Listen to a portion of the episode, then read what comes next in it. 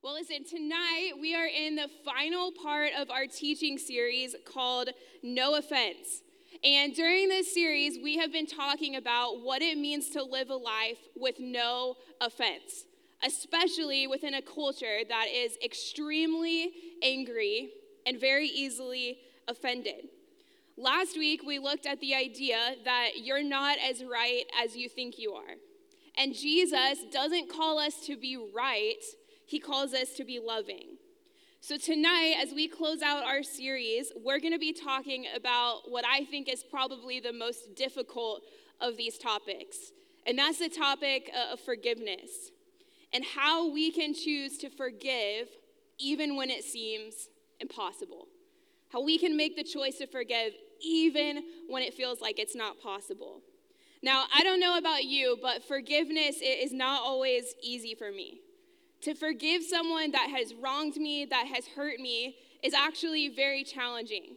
And if I'm gonna be completely honest with you, if someone offends me or if someone hurts my feelings, my natural reaction is to begin to push that person away. My natural reaction is to begin to, to cut that person out of my life. And I know that sounds harsh, I know that sounds unloving, but I wanna protect myself. I don't want to put myself in a vulnerable, vulnerable position so that I could possibly get hurt again. And maybe the same is, is true for you. When someone hurts you, when someone does something that, that wounds you, your natural reaction is to distance yourself. You don't want to have anything to do with that person anymore. Or maybe some of you have the natural reaction of, of holding a grudge. That whenever you think or you see of that person that, that's hurt you, that's offended in you, your internal temperature starts to rise. You feel bitter, you feel resentful, you feel angry towards them. And then there's some of you in this room that, that when you are hurt, when someone offends you, your natural reaction is to get even. You want them to pay for what they did to you. But listen, regardless of where you kind of fall on this spectrum, forgiveness is not our natural response. I think that's safe to say for every person in this room. It's not something that, that comes easy to us. But tonight, we're going to look at what Jesus has to say about forgiveness.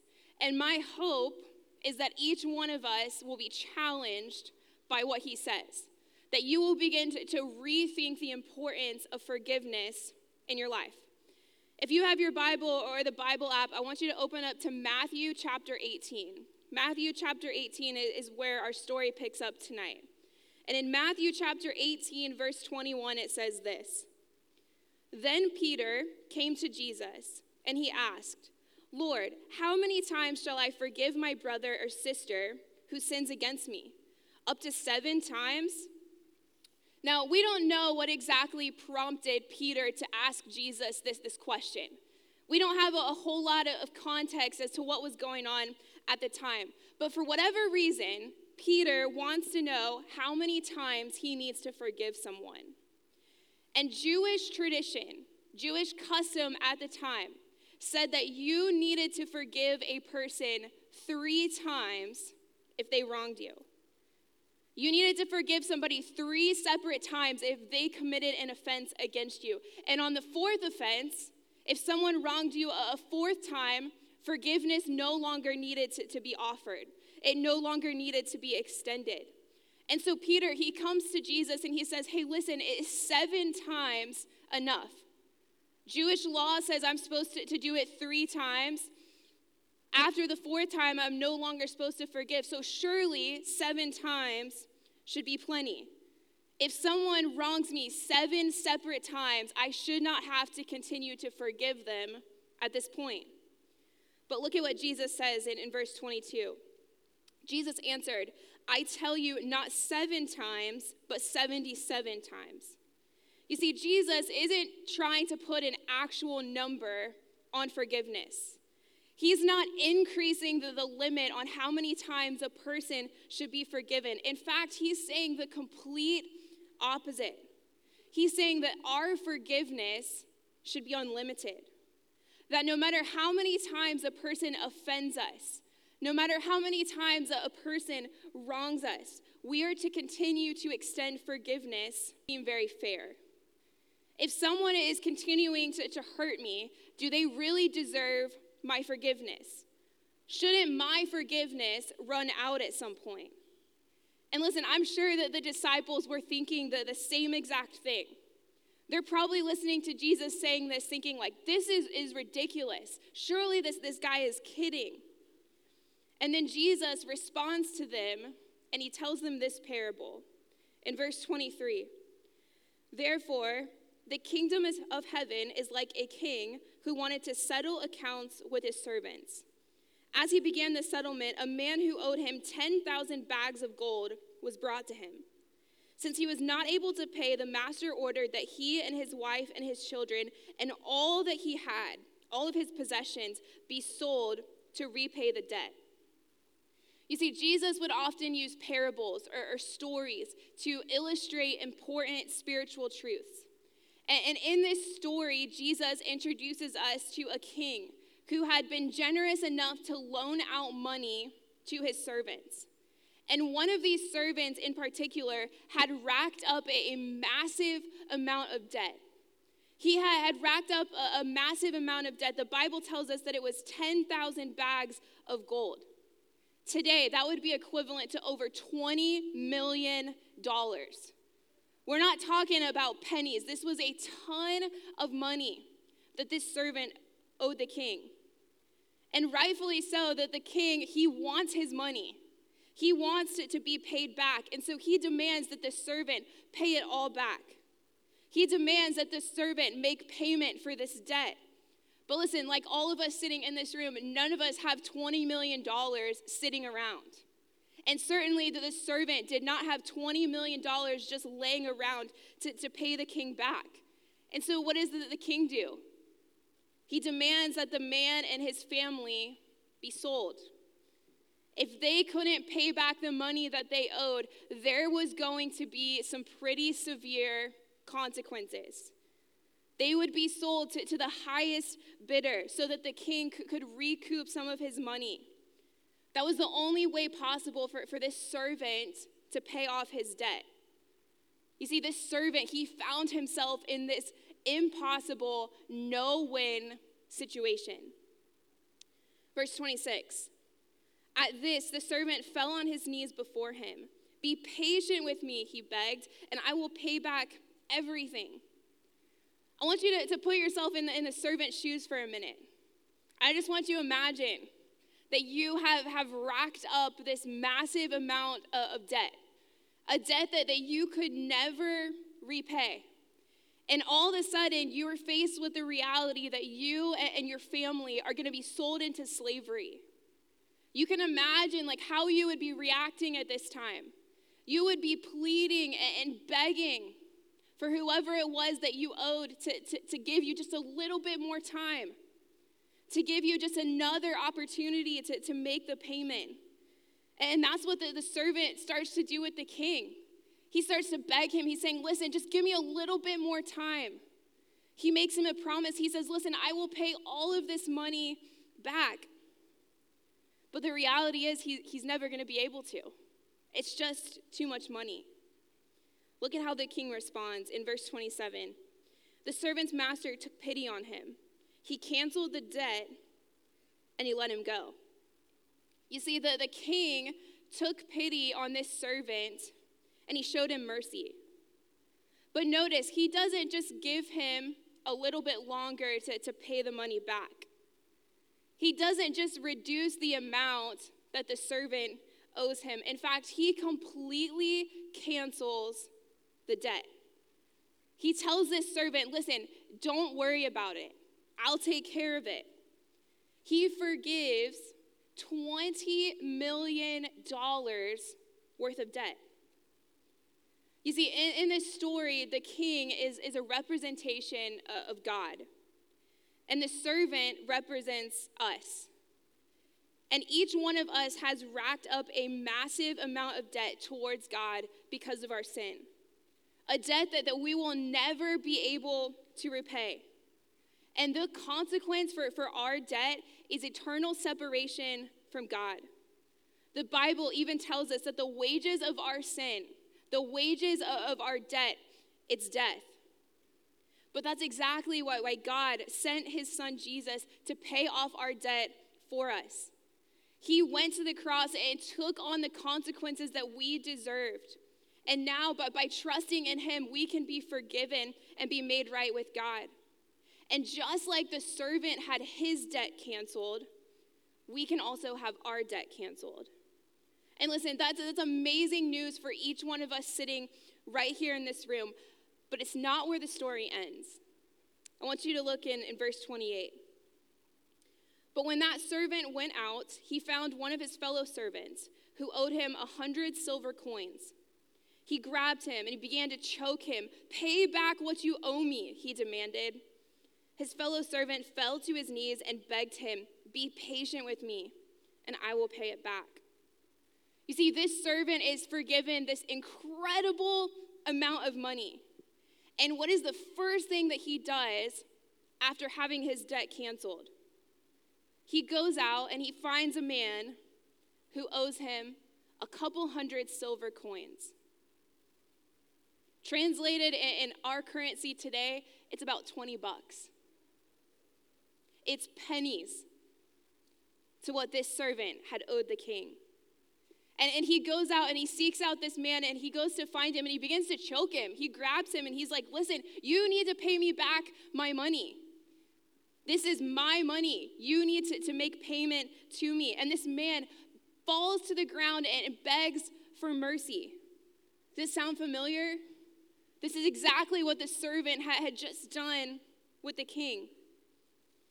In verse 30, but he refused. Instead, he went off and had the man thrown into prison until he could pay back the debt. Rather than, showing mercy and, and forgiving his debt, the servant had this man thrown in, into prison. Literally over 20 bucks. And, and here's the crazy thing this was the first thing he did just moments after he had had a massive debt canceled. It was the first thing that he did. In verse 31, when the other servants saw what had happened, they were outraged. And they went and they told their master, the king, everything that had happened. Then the master called the servant in. You wicked servant, he said. I canceled all of that debt of yours because you begged me to. Shouldn't you have had mercy on your fellow servant just as I had on you? In anger, his master handed him over to the jailers to be tortured until he could pay back all that he owed. This is how my heavenly Father will treat each of you unless you forgive your brother or your sisters from your heart. What's the point of this story that, that Jesus tells? The point of this parable is that forgiveness is not just something that, that we receive. Forgiveness is also something that we extend to others. You see, God didn't simply just forgive us from our sins and, and stop there. He expects us to forgive others for their sins and their offenses that they commit against us. You see, students, here, here's the big idea for tonight. We have been forgiven in order to forgive. We have been forgiven in order to forgive. So, for the next few minutes, as we wrap up tonight, I, wanted to, I want us to just look at a few takeaways that, that have to do with this idea. The idea that, that we've been forgiven in order to forgive. And my hope is that these will be helpful for you, especially if you're in here tonight and forgiveness seems like it's impossible. Forgiveness just seems like it's something that, that you cannot do right now. The first takeaway is, is this number one, forgiving does not mean forgetting. Forgiving does not mean forgetting. You know, I think there, there's a lot of confusion around forgiveness. And if you're like me when you were younger, you probably grew up hearing people say, well, we're supposed to, to forgive and forget. Some people think that the forgiving means that we forget what the other person has done. Like somehow we're supposed to just block that out from our memory. But listen, this isn't forgiveness at all. Because if someone ha- has really hurt you, if someone has, has really wounded you, then forgiveness does not mean forgetting. You may never be able to forget what that person did. You may never be able to, to, to forget what they said to you. And you see that the king in this story, he did not forget about the servant's debt. It did not just magically disappear. Those millions of dollars, they weren't suddenly gone. The king was still out that money. So, so what did he do? He covered that debt at his own expense. He covered that debt with his personal funds. He said, Listen, I will pay it for you. And that's exactly what, what God did for us. God didn't just forget about our sin. He didn't just look the other way and say, hey, listen, don't worry about it. God covered the cost of our sins himself. He paid our debt personally when he sent his son Jesus to die on the cross for us. Guys, it cost him something. And forgiving someone does not mean that we forget what they did. Forgiving someone simply means that, that we cancel the debt that they owe us. They're no longer on the hook for, for paying us back. They don't need to, to make it up to you. They don't need to earn your forgiveness. You have canceled their debt. They are in the clear because you have chosen to cover that cost yourself. The, the second takeaway is this forgiveness is possible without the other person. Forgiveness is possible without the other person. You know, I think many of us tend to think that we can't for, forgive someone unless they apologize. Like that person needs to admit that they're wrong. They need to admit that they've messed up. They need to come to us and beg for forgiveness. And, and once they've done that, once they, they've met our expectations, then maybe, just maybe, we'll think about forgiving them. But listen, the, the reality is that some people are never going to apologize. Some people are never going to admit that they're wrong. They're never going to ask for your forgiveness, either because they don't care that they've hurt you or because they don't know that they've hurt you. But regardless of what the reason is, that person is not going to be apologizing anytime soon. And you and I have a choice. We can carry around bitterness and resentment towards them, waiting on an apology that, that might never come, or we can choose to, to forgive them. Because forgiveness is possible without the other person. It's a choice that we make independently of what that person has done about it. The third takeaway is this forgiveness doesn't always restore the relationship. Forgiveness doesn't always restore the relationship. You see, I think this one is, really important for us to understand. Whether you are the one who has been hurt by someone or you're the one who has hurt someone else, just because you forgive someone or just because someone forgives you doesn't mean the relationship automatically goes back to normal it doesn't mean that the relationship is, is perfectly fine. And sadly, sometimes there are those relationships that just can never be, be mended. Those relationships have been permanently damaged. Things have been said, things have been done that have forever impacted that relationship, and trust might never be reestablished because the hurt, the damage, it's just too much to overcome. And maybe the reason that, that you're unwilling to forgive someone is because you don't want to continue a friendship with them. You don't want to allow them back into your life because you know it's an unhealthy, toxic relationship. And to you, forgiveness means just picking back up right where you left off. But that's not the case. You see, you can forgive someone without continuing a relationship with them. Forgiveness doesn't mean that they automatically become your best friend again. It doesn't mean that you trust them again. It doesn't mean that you don't put boundary boundary lines in place in that relationship, and it certainly doesn't mean that you have to hang out with them.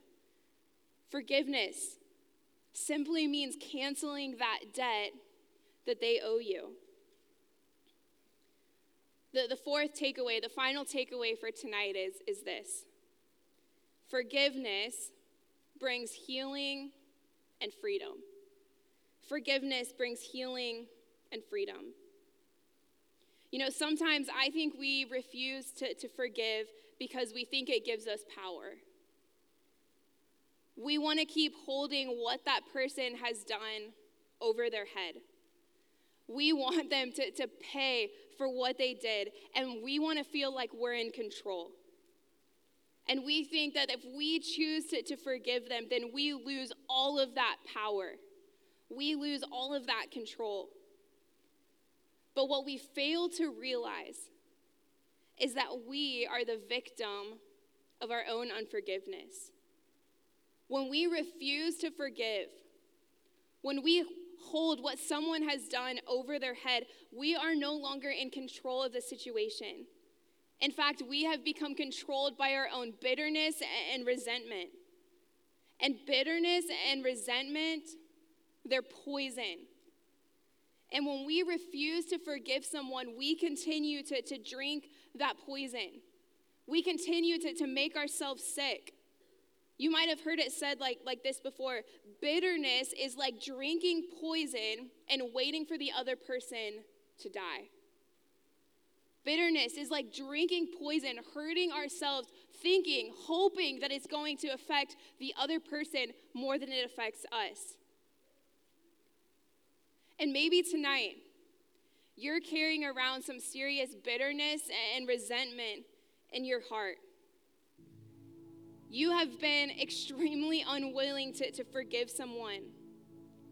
And unfortunately, you have become the own victim of your unforgiveness. And just like that servant in the story, you have put yourself in your own personal prison because you've refused to, forgive. Forgiveness is not just about the other person. It's not just about canceling the, the debt that they owe us. Sometimes forgiveness is more about us. It's about releasing that, that bitterness and resentment that we are holding on to. It's about freeing ourselves from that prison of unforgiveness. And I know some of you in here tonight, you have been seriously hurt by someone else. Maybe you've even been wounded by, by a group of people. You've been hurt by, by a family member. Others of you have been hurt by a close friend, someone that you trusted. Some of you have even been, been hurt by people that, that you don't know at all, people that you don't have a, a relationship with. And, and what they did has, has wounded you, it's stuck with you. And you're finding it really hard to forgive them. In fact, forgiveness just seems completely impossible. But I want you to, to, hear me say this. You will never experience true healing and freedom until you choose to forgive until you cancel that debt that they owe you. So, with every head bowed and, and with every eye closed, no one talking, no one looking around. If, if that's you in here tonight, if you're struggling with, with bitterness and, and resentment and, and unforgiveness, I want us to just take a minute and to pray for you. If that's you in here tonight, if you feel like you have just had unforgiveness hanging over your head, I want you to just lift up your hand really quickly. No one looking around.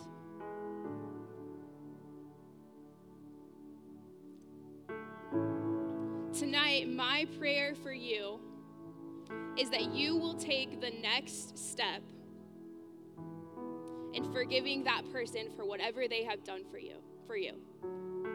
Regardless of what that looks like. Some of you need to, to have a conversation with someone. Some of you need to just come before the Lord tonight and ask God to slowly begin to, to change your heart towards this other person. But tonight, whatever that next step looks like, I want to challenge you to take that next step towards forgiveness. To ask God to begin to, to soften your heart so that forgiveness, it seems possible. Forgiveness is something that, that you can ultimately achieve. Father, we love you. And we thank you so much that you did not just leave us in our sin, that you did not just leave us with this massive debt that we owe you. Father, you sent your son specifically to pay that debt, to die on the cross and to take on all of our sin and all of our shame. And he paid that consequence that we owed. And God, because he did that, we are forgiven in order to forgive.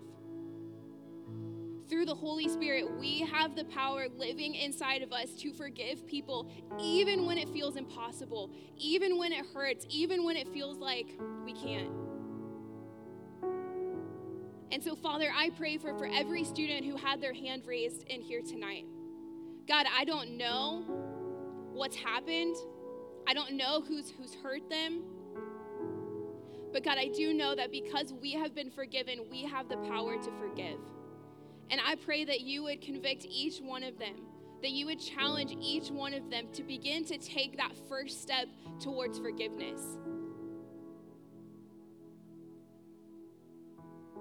That they would begin to admit that they have harbored unresentment and bitterness towards this person, and they would take that first step in experiencing freedom and healing that only forgiveness can provide. God, we thank you that you loved us so much to forgive us. And now we can forgive others because of that. It's in your name that we pray. Amen.